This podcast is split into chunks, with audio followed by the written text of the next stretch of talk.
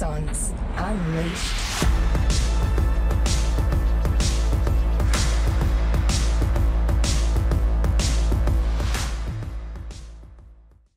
G'day everyone, my name's Robbie Turner. Welcome to another episode of Axons Unleashed. I tell you what, if you've been listening to our sort of 45, 50 episodes so far, do not miss this one. This is going to be an absolute cracker. Um, I've got it, it brings me uh, great pleasure to bring uh, Anthony Harry, Harry Moffat on board. Now, I've never done this before, so please just give me sort of 30 seconds or so. Let me go through Harry's sort of profile here, and it'll be a really fantastic intro if you haven't had a chance to meet the man, the myth, the legend himself. So, uh, Harry uh, recently retired from the ADF after almost 30 years, most of which was spent in the Australian Elite Special Air Service Regiment as a team commander and a team specialist. He served in 11 active deployments, including being wounded in action in 2008.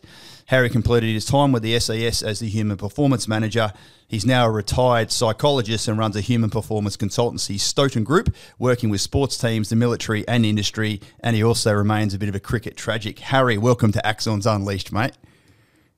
Thanks for having me, Robbie. Good on you. Yeah, mate. Um, how's things sort of going? I was sort of just sort of speaking off camera. You got uh, you know yourself located down in Melbourne now, and I guess as a bit of a bottom line up front, what's it like being a civvy? Like, what's it like being on on the other side? Because I guess one of my little my one of my little sayings is that yes, we spend more time out of the military than what we do in the military. So you know, what's your and I don't know you've been out for a couple of years now, but what's it, what's the sort of feeling like being a civvy?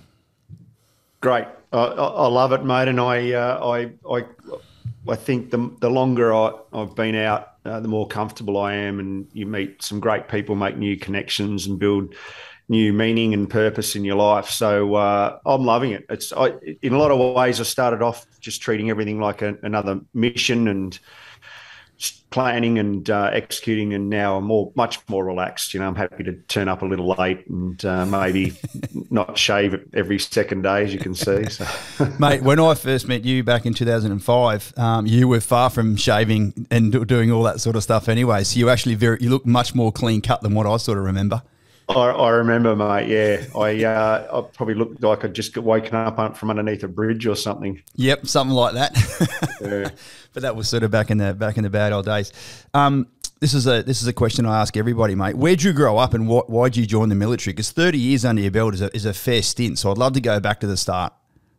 Yeah, well, I was born not far from here in Williamstown in in in, in Footscray Hospital, and uh, you know, back in the days when Williamstown probably wasn't a multi-million dollar suburb. Yep. Um, and I was born to parents of service. Our mum was a, a, nurse, lifelong nurse. My father was a, a was in, in the Navy. He served, you know, 30 plus years in the Navy. So I didn't really have much say in it, I don't think. And and the military history goes back a few hundred years in the Moffat um, family, um, the the lineage of David Moffats that um, that go right back to the Royal Marines.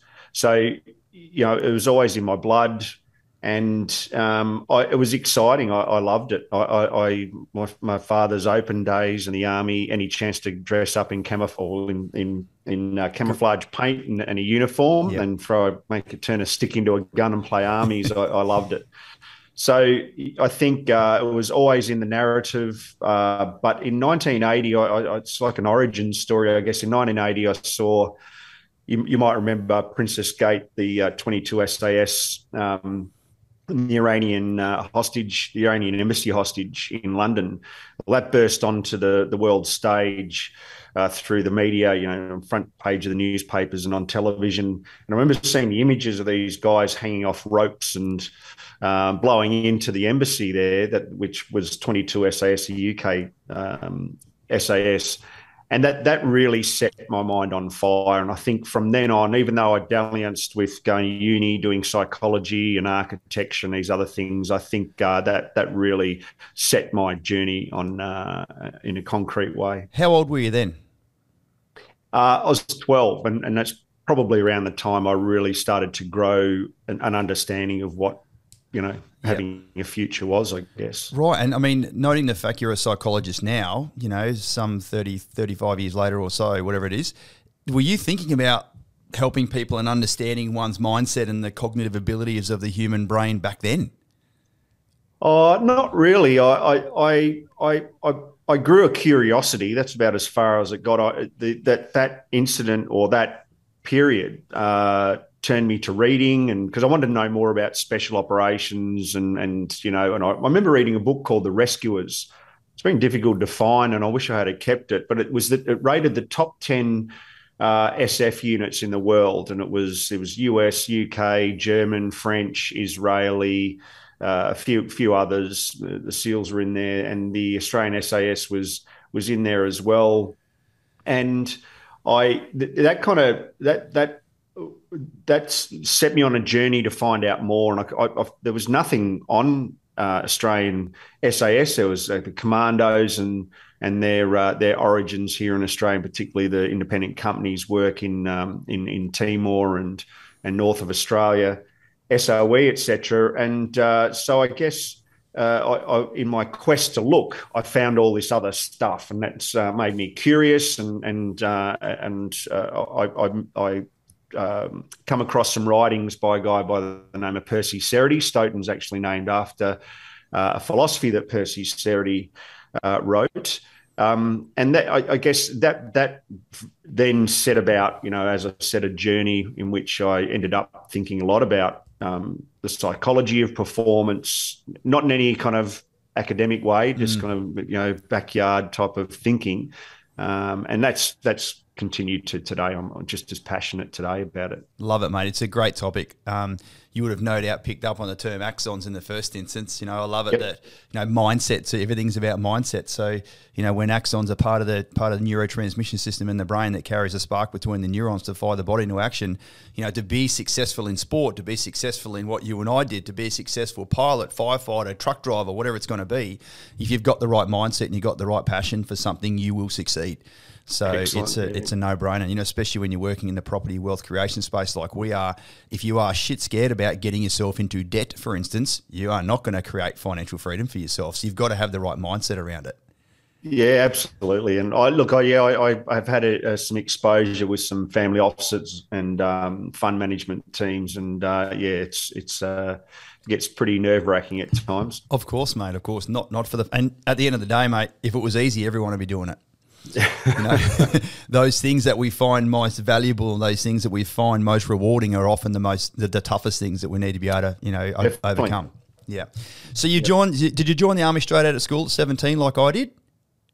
I did, mate. Yeah, same as you. And uh, I, I, left, uh, finished year twelve, uh, quit my job, and um, on my uh, 18th birthday joined the uh, the military. Straight up there, mate. What was that like? Can you can you cast your mind back to Kapooka in the early days, sitting there getting your head shaved? I mean, from your because I had zero military experience in my life. I was the first one.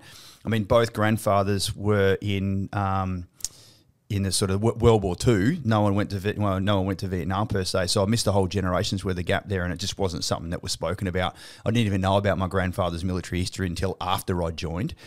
Um, yep. So I didn't. I did not grow up thinking I was going to sort of be, be, in the military. There was no cowboys and Indian, Indian shoot 'em ups where I was in a small country town called Port Pirie, a couple of hours north of Adelaide, just just across from Cultana, by the way. So yep, you know no, the really quality places that are that are up through there. there. a few times. I've been around that area a few times, mate. Yeah. Right there you go.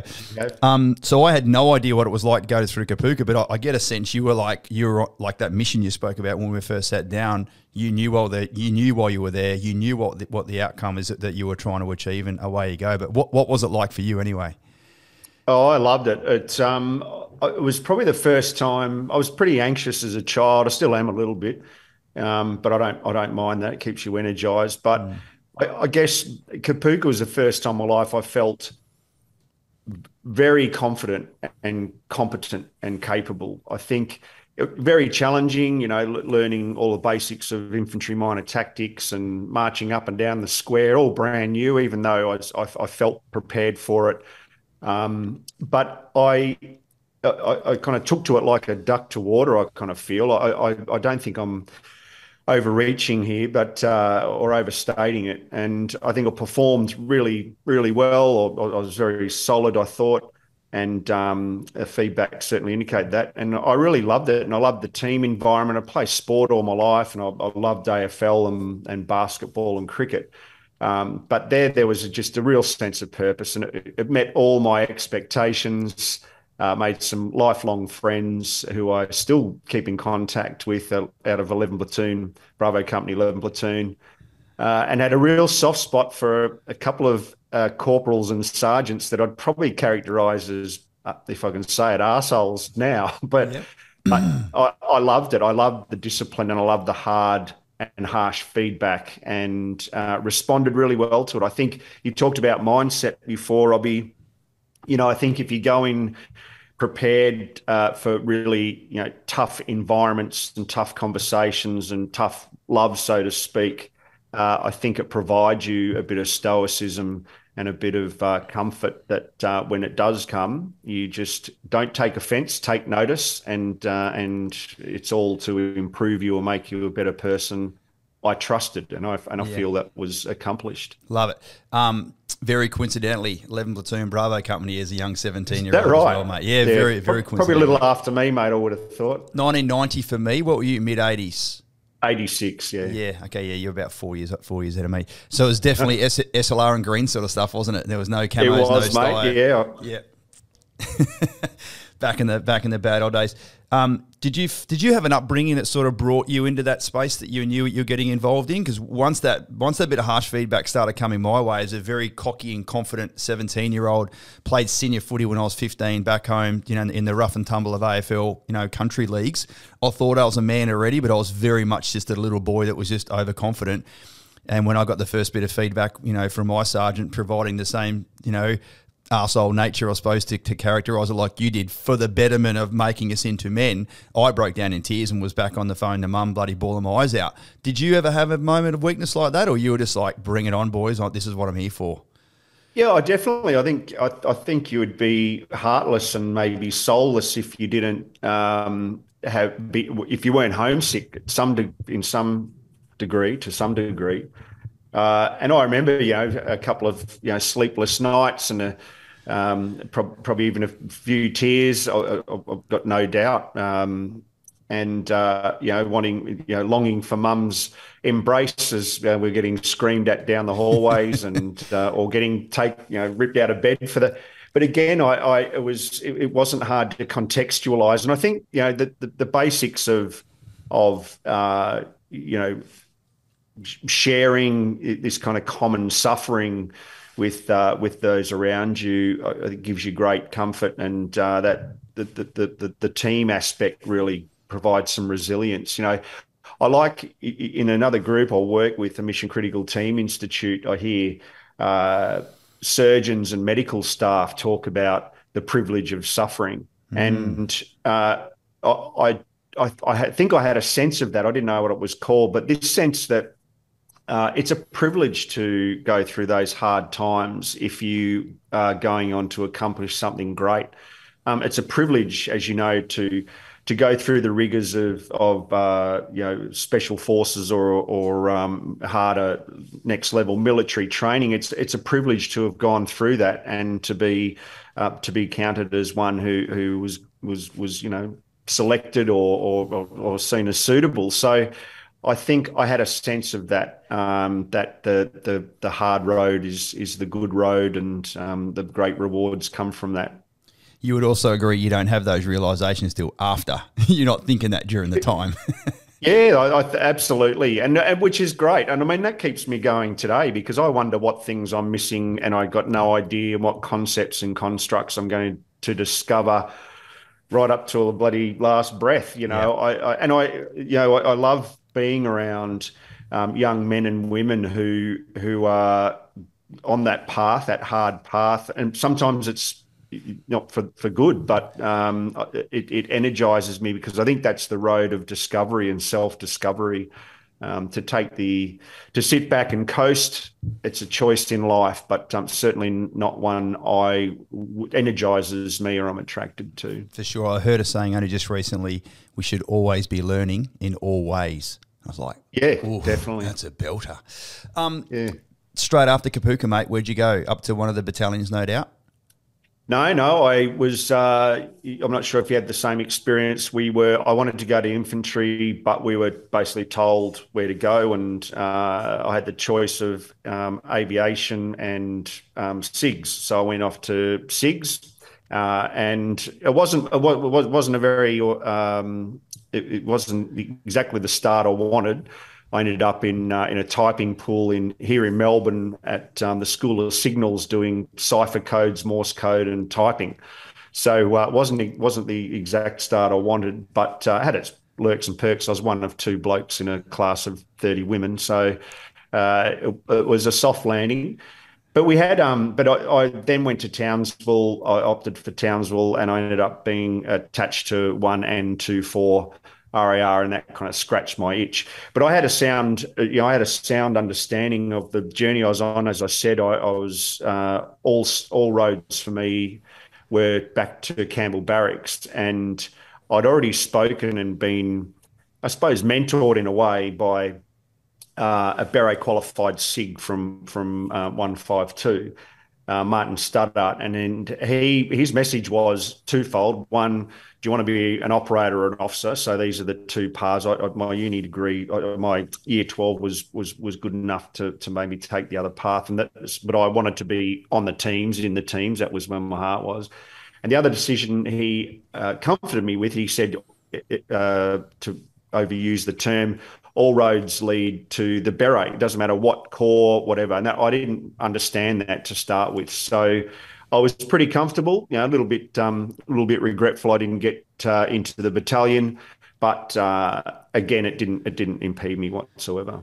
From my experience, um, watching so so many of your selections and my, my selections go through, especially after my last posting down at SOHQ, I'd say it's rare for someone to go through there and come out the other side not having an infantry or at least arms corps background.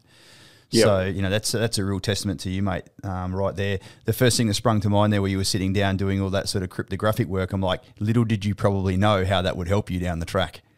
Oh, absolutely. I, I came fit for purpose because our job, you know, the regiment's job in main job really was, uh, you know, kind of geopolitically or geostrategically was uh, long range reconnaissance, um, sitting in a under a hoochie or an umbrella, pissing rain in the jungle and tapping away on a Morse. Yeah. On a Morse key, that was that was it. So I came, uh, I came, and also there was crypt, the cryptographic side of it too. I could also work in headquarters and understand, and that that continued all the way through my career. In fact, I always felt like I had, uh, I was ahead of the curve on other two ICs or team leaders and whatnot, um, just in my understanding of of that kind of you know the, the, communication network, the complexity of it, and therefore understanding the battle space because the battle mm. space, the neurons or the axons and the, all that part, it, the neural network is um, is via the ether in the, our communication systems. They connect all of the hardware and all of the humans together. Yeah, certainly. Um, and as, as you're probably aware, I had a um, artillery background before I went down to SOCOM. So the whole saying, no comms, no bombs. That's so, right. You know, yeah. so you were way ahead of the comms. infantry guys because you knew maths. yeah, that too. um, hey, what year? What year did you do your SAS selection then, mate? Uh, 1990. Okay, so it was only four, four years later. So you were, you were still relatively junior in the military, but I suppose you because you had, had a good upbringing that you knew that was the case. You were like, right, let's sort of dust off the dust off the boots and get over there and, and let's let's do this properly. Yeah, it was a year. I reckon a year too early. I, I struggled early on in the in the regiment. I, I look, I did performance wise. I, I think I was solid, but I, but it, I was like the duck swimming. You know, the, the legs underwater, just going a million miles an hour. But um, no, no, I was early, and uh, it. it, uh, it I, yeah, I, my advice to people now is be patient. Um, kind of your mid twenties, when you know your body, you know your injuries, you've been through a partner breakup or two, you yep. may have a mortgage, you may have realised that the, the the fast car that you bought was a mistake and you should have put it in a house or something. Just a couple of social, you know, there's there's a lot to be said for social resilience. We talk a lot about physical and mental resilience in these um, populations. But I think there's a social maturity and you know cultural maturity too that I, I think can really benefit, um, particularly in the in the very complex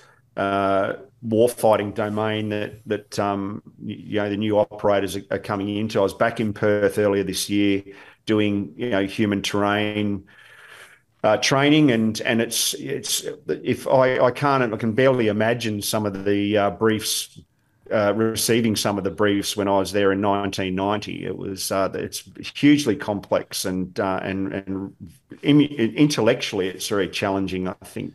And as we both know, mate, it got more and more complex over the next few years, and of decades, yeah, quite frankly. Yep. yep. So, yeah, definitely. Um, when was your first trip overseas?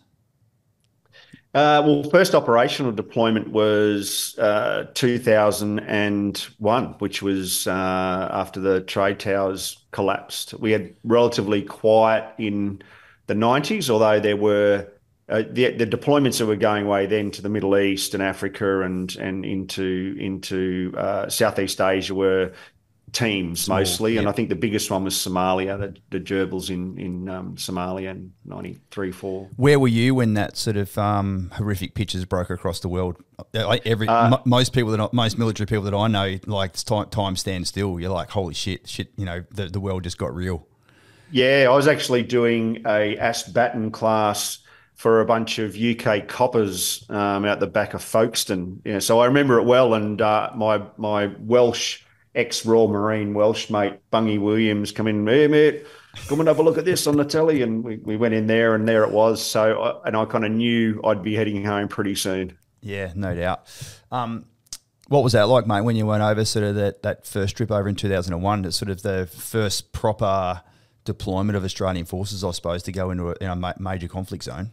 Yeah, it was it was a boy's own adventure. I don't want to make light of war, and I don't want to you know I don't want to make it sound like you know it was easy or or whatever. But it really was an adventure. Um, here was the the first time personally, and I think for all of us, really, there weren't too many um, guys with this kind of operational experience heading off to be tested, if you want to put it that way, or to deploy and employ our, our training and skills. And uh, it was exciting, small e exciting, um, very, very serious. Uh, you know, the briefing and the strategy and the planning and the and the purposefulness, meaningfulness of the of the deployment was was uh, great, as in you know it was it was substantial, um, significant. Mm. So uh, yeah, and we we hit the ground and we were, we we barely got any build up. We were out in the mountains in small teams. Um, you know, they, they were the hardest nights of my life. You know, on foot patrols on the border, um, watching um, you know the the bad guys coming back and back and forth across the, the border and doing um, you know uh, uh, re- reconnaissance for Rangers, for American SOF, for British SOF. Uh, and our guys were also involved in those those that work up there, chasing Osama bin Laden. Essentially, mm. that's the the headline. Freezing cold, no doubt. Yeah, freezing cold and stinking hot, mate. You know yeah, the both. you know yourself the uh, the dynamics in Afghanistan. There's, there's yeah, it's unbelievable. The snow one minute, and then uh, the next the next night you're, you're sweating it out on the on the dashed. There's some very iconic pictures I remember of those first initial SAS patrols right up there in the northern parts of Afghanistan, just covered in snow. And I was like, fuck that. yeah, mate. It was, I remember one night, the coldest, you know, I'm sure there was many more. I looked at the, at the weather station and it was, uh, um, uh, wind, wind was up at around minus 30 we're on the side of this cliff. I, in the morning when we uh, we got down there during the night, I looked back up and down. I thought, how the hell we didn't fall or someone didn't stumble. You you would go to hundreds of meters to your death with a seventy kilo pack on. Mm. Anyway, we're sitting on the edge there, and we had the optics and old mates. We, one job we were doing, um, a, a US SOF compound was getting rocketed and and um, mortared and shot at every evening. So we we went up into the hills.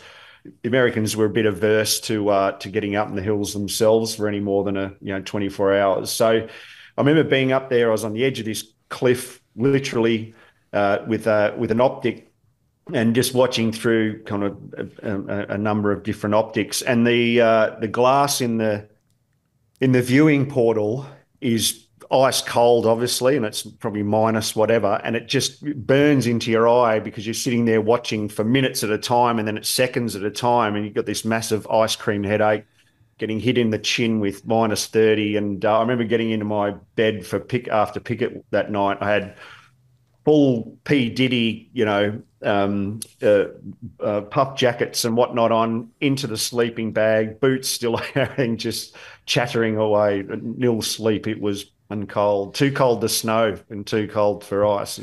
I've had lots of people ask me, I'm sure you have as well, like, why do they put people through such tremendous amounts of stress and mental resilience training during selections? And I'm like, well, when you're out there and it's for real, you can't put your hand up and go, I'm out. That's do right. Do you feel yeah. like you had to really dig deep into some of those things that you um, no doubt had to display during your own selection, and then you know the following years, you know, as you, as you go deeper and deeper into the the skills mode, and you become um, you know, mu- muscle memory about just how to do things. You just become that, you know, really, pro- you know, professional and competent operator. But even then, like you, you don't, you can't, you can't have ever experienced all the all the conditions, and something gets thrown up like you've just described. Then it would have been bloody horrific. So you, you would have had to I deep, you, mate, to get you take great comfort from having completed uh, the selection process. I think, and and that gives you a, an extra confidence. And uh, you know, and I, I often say there's a there is there's an arrogance. There's a small a arrogance. I think there's a there's a, a requirement to be able to have supreme confidence when you need to have it, um, to be hundred percent committed when you need to be, even though every fiber in your being is saying don't, you know, run the other way or do something else. I think you need you need to have gone through that, or it's a helpful passage at, at least to have gone through. Yep. Um, what was it like? Because we all landed together in 2005 when TK was fir- first established. That's right. And there was not much there. We were all sleeping in tents, getting rocketed every night, wondering Yep. if bloody that was going to be your last one. Um, as as the task group came together, having done um, a couple of those trips, whether it was just your force element alone, as the task group came together and you saw the task group evolve over years and TK evolved, and you know there was quite a, quite a few people there at any any one time. How did you sort of um, how did you navigate that change and your own command leadership management style and having to integrate others and the you know the the um, in, um, natural in, indigenous force that had to come out with us on all those missions that would have been like being out there by yourself in that sort of adventure to then link in with all those other elements would have been would have been another challenge in itself also Yeah, there, there was no doubt by particularly by you know 2013, 2012, my last one. it- that I saw dramatic change. We all we all did. Um, you know, I, I guess that part of you longs for the the- in in in a kind of special ops way longs for that autonomy and that isolation so that you can just do those special missions, I suppose. Um, and we lost that along the way. You know, 2005, we were still doing uh, foot patrols, we are doing DAs, we are doing vehicle patrols, we we did uh, air ops. You know, we did op jumps and um, and we still did uh, some other more clandestine operations, etc. So we were doing full spectrum. And in fact, 2005, uh, I, I think, yeah, if I look back over the whole, uh, that that was my favourite time in the regiment. I think both in the unit back at home and in the unit deployed, there was a real love and care across the, the unit. You know, there was you know, there's always differences between personalities and whatnot. That that never goes away. It's but I, I felt lifeline, like the unit was super super stable and super um, caring and, and and supportive of each other. I thought there was if if you wanted to say a brotherhood, I've never really kind of bought into to that that kind of mentality, but we had full spectrum operations and we worked with enablers and we worked with uh, the rest of the defence force. I thought it was a nice task force size. Yeah.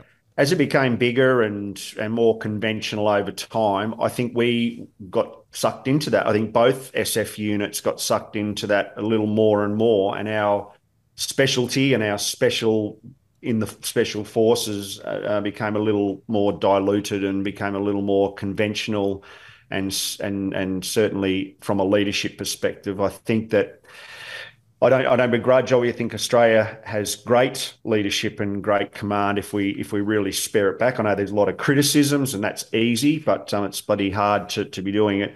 But I think uh, the clash of conventional and, and special forces was writ large. We, we were mostly uh, not utilised in our in the best way we could have, and in fact, you probably could have taken the special forces out of um, Afghanistan at one stage late in the campaigns or campaign and uh, put in um, conventional elite infantry, and they could have and probably would have prospered. I would have thought. So, yeah, a lot in that um, response, I know, but there was certainly a shift away from you know the unconventional special operations towards a more elite conventional um, operations. I I think.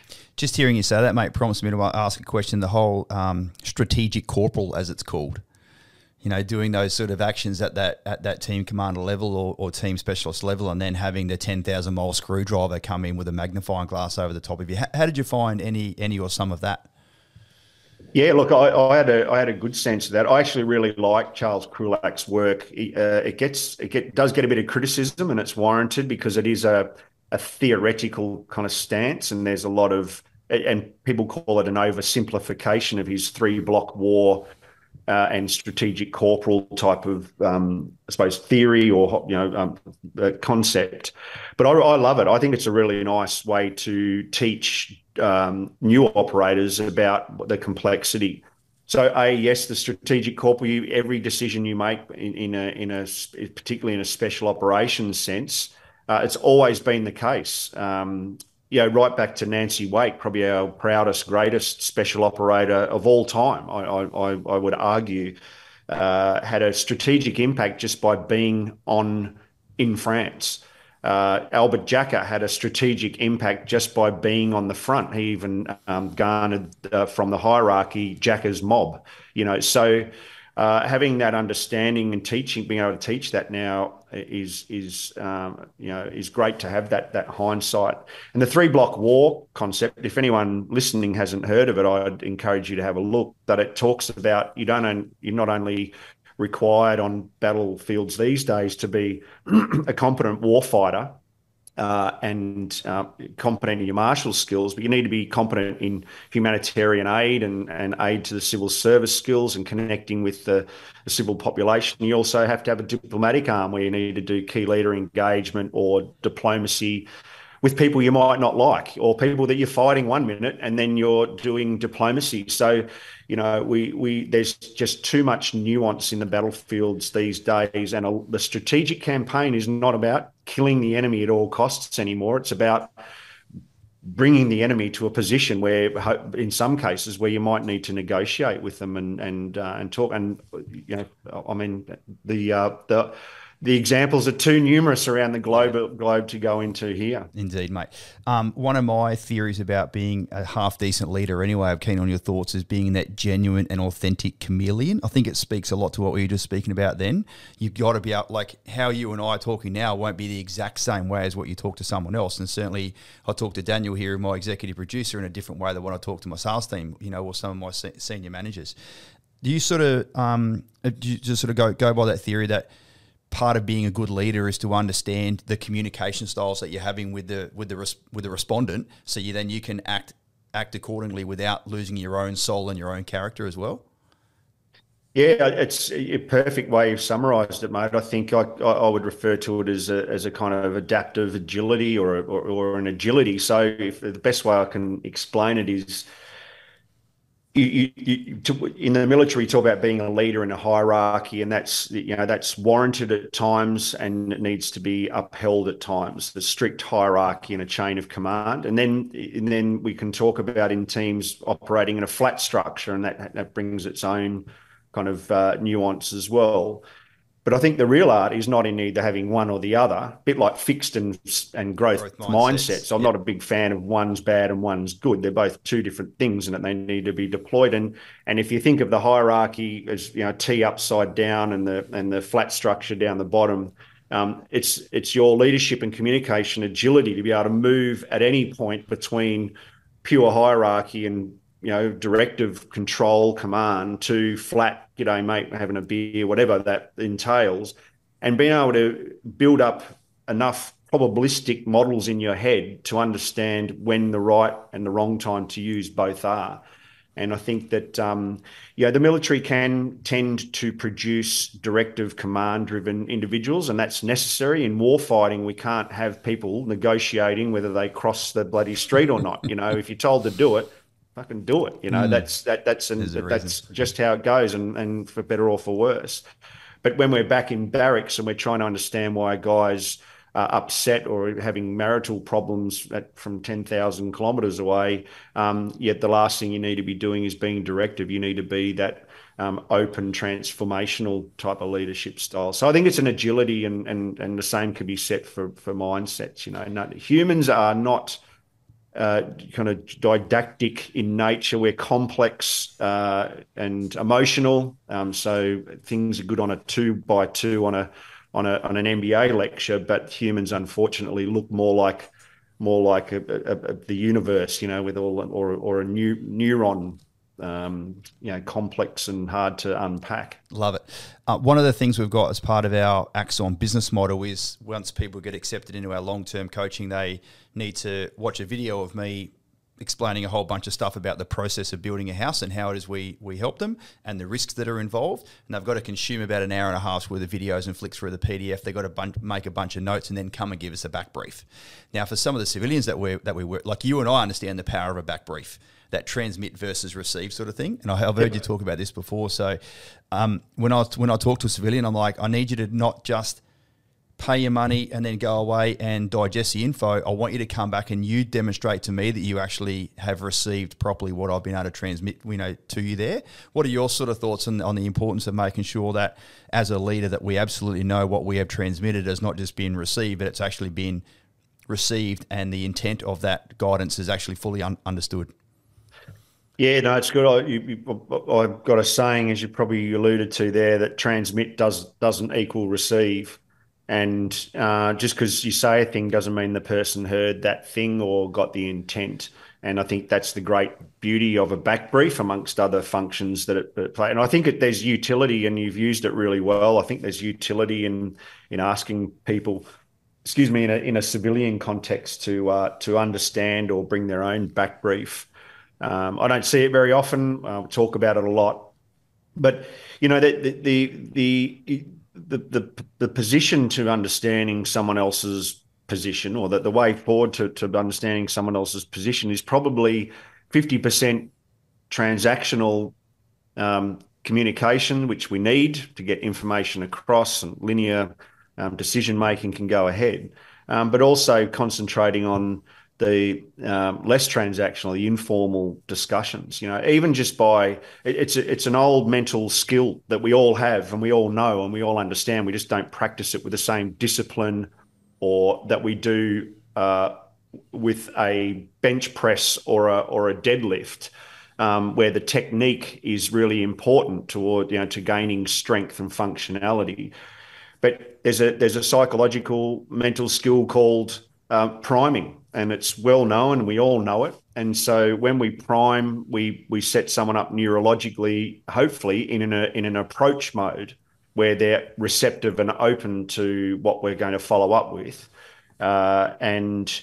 Uh, you uh, whereas coming in too strong and not priming someone in the right way um, in negotiations or even just one on ones um, can put them into an avoidance um, uh, mind uh, neurologically where they are defensive and etc. And that's a sim- such a simple thing, but if you get it right, it can amplify res- you know the, the impact and results. So what does that mean practically?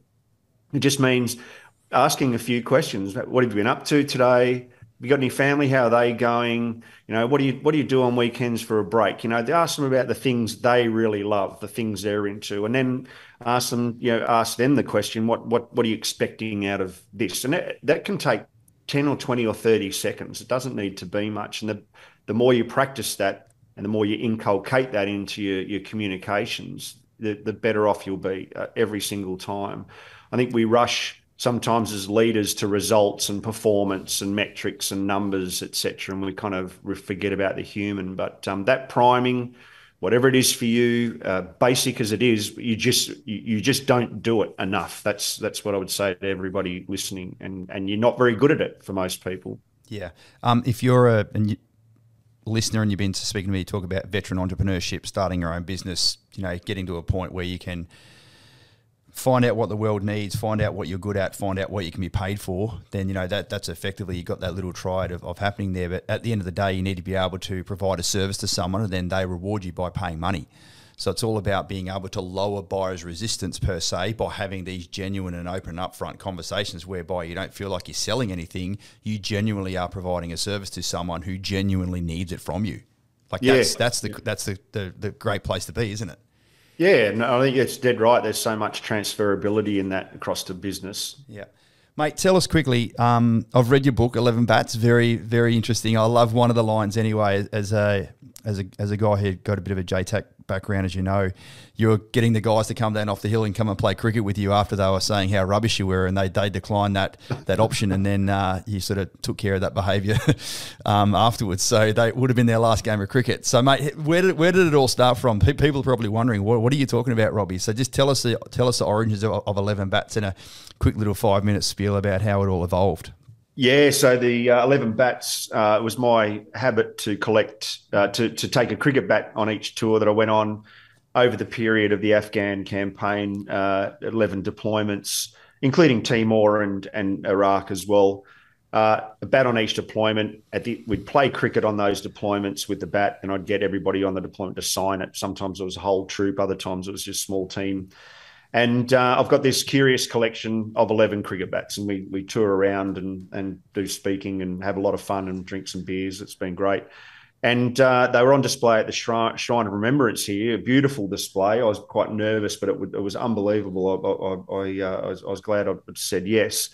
And I was approached by a bookhouse to say, Do you want to write a book? And I resisted for probably two years until Tom Gilliatt got me really drunk and paid for a meal at the Kelvin Club here in Melbourne. And I said, uh, I relented and said yes. And and so uh, I've got a bunch of journals and whatnot together and started the writing process. I'm so glad I did because it was probably one of the most rewarding and enjoyable experiences I've ever had. I, would love to do it again. I don't know whether it had the, the same um, small s success that, that the 11 bats had. Um, and the story, you know, the, the, the, bats, the book's aligned in um, 11 chapters, one for each bat, and um, kind of go a little bit into my life, my passion for cricket and, and um, the deployments. And um, the, the story you, you talk about, mate, is um I think it's uh, bat number seven, it might be, or is it six? Uh, no, sorry, it would be bat five, and that's uh, when we were playing cricket in the Khod Valley in northern Uruzgan. And uh, as we do, we stop stop in the middle of the valley in a vehicle patrol, set up a bit of all round defence, and then because we're out of range of rockets and bullet bullets, we'd um, play a game of cricket and do some, you know, kill the time and do some communicating anyway, our interpreters used to listen to the bad guys on uh, on Motorola's. We're playing cricket, and uh, the interpreter called me over and said, "Hey, Harry, they're they're watching you play cricket." And I said, "Oh, is that right? Are they, what are they What are they saying?" He says, "Oh, they reckon you're rubbish cricketers. You know, they were they were sledging our batting and bowling, and mate, the, the pitch was pretty average, so we didn't make us look very good." And I said, "Is that fucking right? Is it? Well, buddy, get on there and tell them to come down and play us in a game of cricket." And uh, and so, the, you know, long story short uh, he got on there and invited them down, and they declined, citing that we'd we'd bomb them if they come out of the hills, which mm. we would have, and mm. we did anyway later mm. that night. So uh, they should have come down at least for one last game. And uh, I think I, I, I, even said to them, "I'll come down and we'll fight hand to hand. You know, just we'll, we'll, our toughest guy against your toughest guy. We'll make an octagon." And so that it was curious. The bats, the bats are remarkable in that way. Um, you know, not only games of cricket, but they inspired a discussion with the Taliban, which was which was great.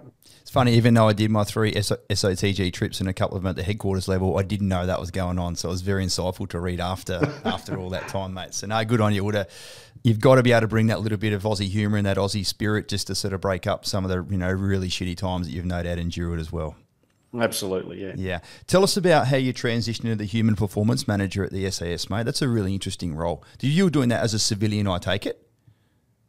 No, no, no. Right. So we, yeah. So in 2013, uh, after I hung up the helmet from the teams, uh, went across to uh, you know a, a, fledgling kind of uh, in, innovation cell that we had, and I went away. I went away to. Uh, I did a, I did a bunch of uh, cross briefs at Bragg and Hereford and whatnot, and then went to a couple of sports um, uh, organisations in the in the US and here in Australia, and I just it just opened my mind. It blew my mind how poorly we were preparing and and uh, how our not only the selection was pretty solid. I'm, I'd say we've got to be happy with our selection process. It needs a bit of polishing. There's no doubt about it. But in terms of how guys were working out in the gym, training, um, the kind of loads and the repetitive nature of a lot of the injuries. We did nothing for mental health, almost zero. I went and spoke with our psychs and said, "Oh, how much, how many people come through the door?" And they sheepishly kind of go, "Well, not many. You know, only the ones that have to." Uh, and we still don't do mental health very well. So, and, and forget about cognitive skills training and understanding how how we think and make decisions. There was, was little of that going on. Nothing on emotional. Yeah, and the list goes on and on and on. And nothing to do with professional development, no deliberate, purposeful. Uh, a lot of the stuff that was happening was tacit, passive, and default. Just whatever you were told to do, get on and do it and learn along the way. And so then that, I, I, wrote a paper and and and uh, took a proposal to at the time the CO and just said, I think we can do this so much better. Here's what I've seen. Here's what I'm thinking. And he basically gave me the mandate and we set up the human performance cell. And I think it was the first one in Australia. Uh, I, am happy to be told differently. And um, it was tough. It was fucking hard work. You're trying to convince people in the gym that they're training wrong um, that the that that workout that they've been doing for 30 years is wrong or or you or the technique might be wrong or it might be doing you more damage than you think. Um, that training twice a day every day all week was probably not the best idea. Um, that you weren't spending enough you weren't doing any recovery. Recovery that's mm. buddy you know so and so's. But uh, uh, you know, that it was okay to lay on your back and put your legs up, for example, something really silly, you know, but for 45 minutes after you finished, or or, or going to a sauna, or, or just sitting still, or whatever. So, and we were doing nothing socially, nothing philosophically, and not a great deal advanced uh, psychologically either. So, I, you know, I could talk about this all night, but um, that was that was the framework I I kind of set up, and um, you know, it's it's quite different now. But that's I, I, I, as I said, I went back early this year, and I'm really proud of what's the, what the human performance cells um, doing in Perth. Uh, it's still pretty leading edge. It's uh, and, and uh, it's put some very good uh, thinkers in there to follow me, you know, because I certainly wasn't. I was just bloody throwing shit at, at, the, at the wall and seeing what sticks, you know. But um, it's come up a long, long way, um, and uh, I think the unit, and I hope others, uh, other areas have um, benefited from that. I like, I like to think. I hope anyway. And that was 2012, 13 period. Did you say? Yeah, it was prob- probably before then. You know, we uh, we were we were talking about that, but that was 2013 was when uh, when when the first kind of proposal went up, uh, and uh, there was you know PDIs were certainly coming through and inspirational. I met with quite a number of PDIs that were trying to move the needle, and not having much success trying to you know the system. Um, but uh, apart from them, I, there, there wasn't too much being you know pushed back on. Yeah. Um, it, my last trip was 2012 as the OPSO, and I, I must say there was some of the some of the older guys in your FE I saw doing yoga in the gym, and I was like, who the fuck does yoga when they come? You know what the TK gym was like? It was yep. it's a pretty brutal place. yep. um, you know, lifting wise and workout intensity wise, etc., etc. And I was certainly part of that back back in the in the day as well. But when I saw people do, so I'm an avid yogi myself now, but you don't yeah, understand okay. the benefits yeah, yeah, of it until you until you get to that point. So it was just interesting to see that you know back then there were some there were some forward thinking guys um, from your organisation that were started to well, do. They, were the women, so that was um, Ange Uphill in particular.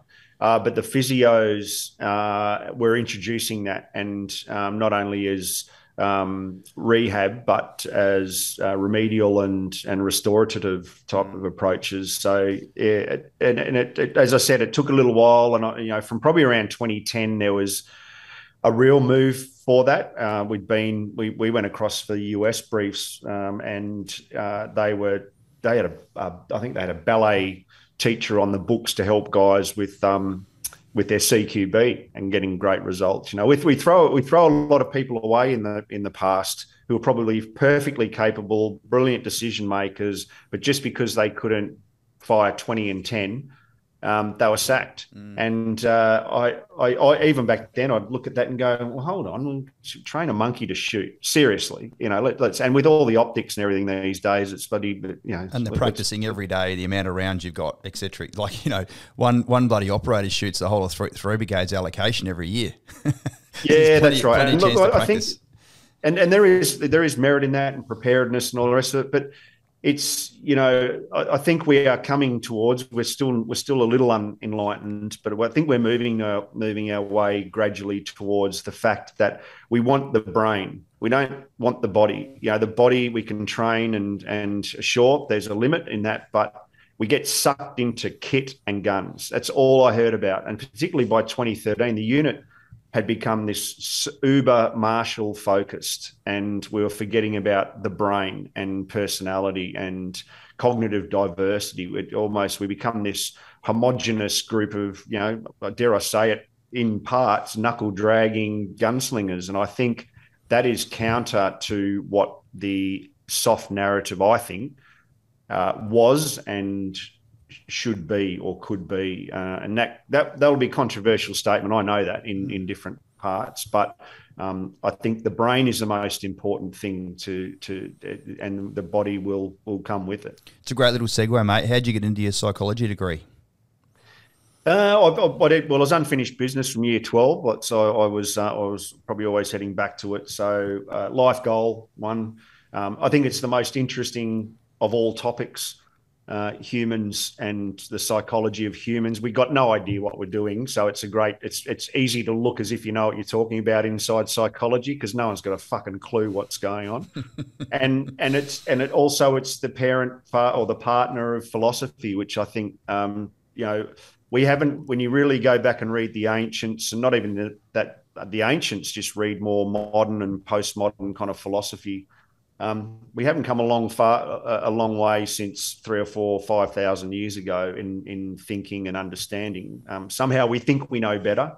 We're surrounded and drowning in data that no one has a clue what to do with. Uh, but I think there's some there's some staples in the, the philosophical and the psychology, you know, older psychology or, or, or psychology from the past that um, I find most enlightening and still relevant today. Um, but I, yeah, I love it. I, I, and it gives you permission to to to, to uh, um, you know be a contemplator and a bit of a wanker. You know, to to think about all the esoteric stuff that uh, everyone thinks is not important. And I disagree. I couldn't disagree uh, more. I think philosophy is more relevant. Well, it, philosophy is the water we all swim in as human beings. Mm, I think that's an interesting interesting point. Do you find your greatest benefit now or greatest skill working the Stotan group is grabbing all that philosophy and all that technical data and and um, background info about the human brain and breaking it down into simple, easy to understand um, concepts that people can then go and implement? I, I hope so. I, I think I, the strength. I think I, am still on my apprenticeship as a civilian, uh, but I am feeling encouraged that I feel more competent and confident each day. But I, I, think the skill I'd like to hone, I'm not sure what skill I'd bring. I'd leave that for others to uh, to comment on. But uh, the skill I'd love to hone is to be able to sit with people and teams and help them discover themselves and discover their own way. I think that's I think that's the great skill that psychology, the discipline of psychology, teaches you that you might not get in just ad hoc and anecdotal you know, instances with people that there is a real discipline that's you know psychology is a, a hard part it's a hard path you know it's a seven year degree by the time you come out of it with placements and clinical hours. I'm not a clinical psychologist but i have done uh, clinical units and, and time in the past. Um, and all up you probably you know before you're you know you do your grad year and and whatnot it's a long path but across that it's boring mundane repetitious ethics, you know, um, uh, research and uh, and just the, the the mundacity of writing reports and deep diving into some of the most boring stuff you can imagine in statistics really does draw does train you to become in a discipline. And I, I would put it up there with you know martial arts or shooting a gun or um, other other uh, disciplines Um, and that allows you then, I think, gives you a really good foundation to then build skills. And mm. that's where I kind of find myself. And those skills, I think, are being uh, um, improving in the art and the discipline of of helping others discover for themselves what what is important to them in making sense of the world around them. I think that's that's what I hope to hone and I, I hope to bring. As a as a guy's been playing AFL since his very young years and an avid sport player and um, sports fan, as you said um, at the start, I'm really interested to know. Would you mind sharing when you go and speak to some of these elite footy teams um, down in Melbourne? What are some of the topics they're yearning for you to cover off on? Like, what do the elite sportsmen want to know uh, from you to make themselves even better? Oh, I think it varies. Depends if you speak to a, an 18 year old draftee or you speak to a 30, early 30s um, athlete who's looking to leave a legacy. Mm. I, I, can tell you what the hot button topics are in the in the teams we work with. We work with AFL teams where oh, we've got a contracted um, to an AFL team at the moment we work with them all season uh, for the last few seasons with a number of them. But the hot button, the hot button topics are vulnerability. So sharing, um, you know, life stories, and uh, in, in, some clubs they're called "Who Am I's" or heroes and um, and uh, challenges, and getting up in front of peers and sharing, you know, pretty powerful personal anecdotes and, and stories from from their past and uh, and kind of being vulnerable and understanding what that means. And it, you know, it's a really fluffy term for for most people. Probably, oh, well, it's vulnerability, but it's actually a powerful ne- neurological tonic um, for people to understand that they that uh, they don't they can release the barriers and open up. And uh, when you open up your your mind. Um, you open up your situational and self awareness, and, and it has multiple uh, benefits. So that's a real, real hot, hot topic uh, hot button topic. Uh, and also, you know, understanding um, what uh, you know a path to self development looks like, whether it's uh, formal or informal. I think there's a lot more consciousness now. You know, we're on the on the you know we, we're kind of post mental health in a way. We, we, you know, there's a lot more, there's a lot less stigma around in football clubs in particular that I see anyway uh, and people are willing to go to psychologists, share openly, even in the press in some cases.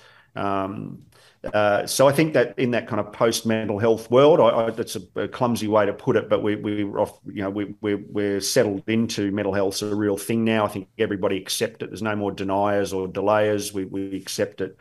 Uh, I think that. Uh, people are, uh, you know, these athletes are really interested in. Okay, I'm not going to be an athlete forever uh, how do I mitigate the challenges and the, the isolation and and you know they they get performance managed out the yin yang. They get feedback all the time and nothing more than you didn't make the team this week. You know, so they they they're looking for tools to keep positive and stay focused on on the future. And most athletes go out to pasture. Um, I often an, analogize them with horses. You know, it'd only be one in a thousand horses that goes on to race Group One and have a, a long career. And I think that's the same for a lot of athletes. I trained for four years to be disappointed, and um, mm. and so it's a, a, tough gig. I've got to agree on the whole vulnerability thing. When I was going through some challenges mentally about a year ago, which crept up crept up on me after you know being out for eight or nine years, which is which is a bit weird. When I went and actually sat with my psychiatrist and went through everything just to spill my guts to him, quite frankly, over a three or four week period, it made me feel so good like it was it was so good to get a whole lot of stuff out of my head and out of my heart and tell someone. So I absolutely encourage, and I'm sure you do as well, that if you need to talk to someone about things, then go talk because it's not something us boys are very good at normally. humans aren't. Yeah. You know, it sounds like such a simple thing you can walk past.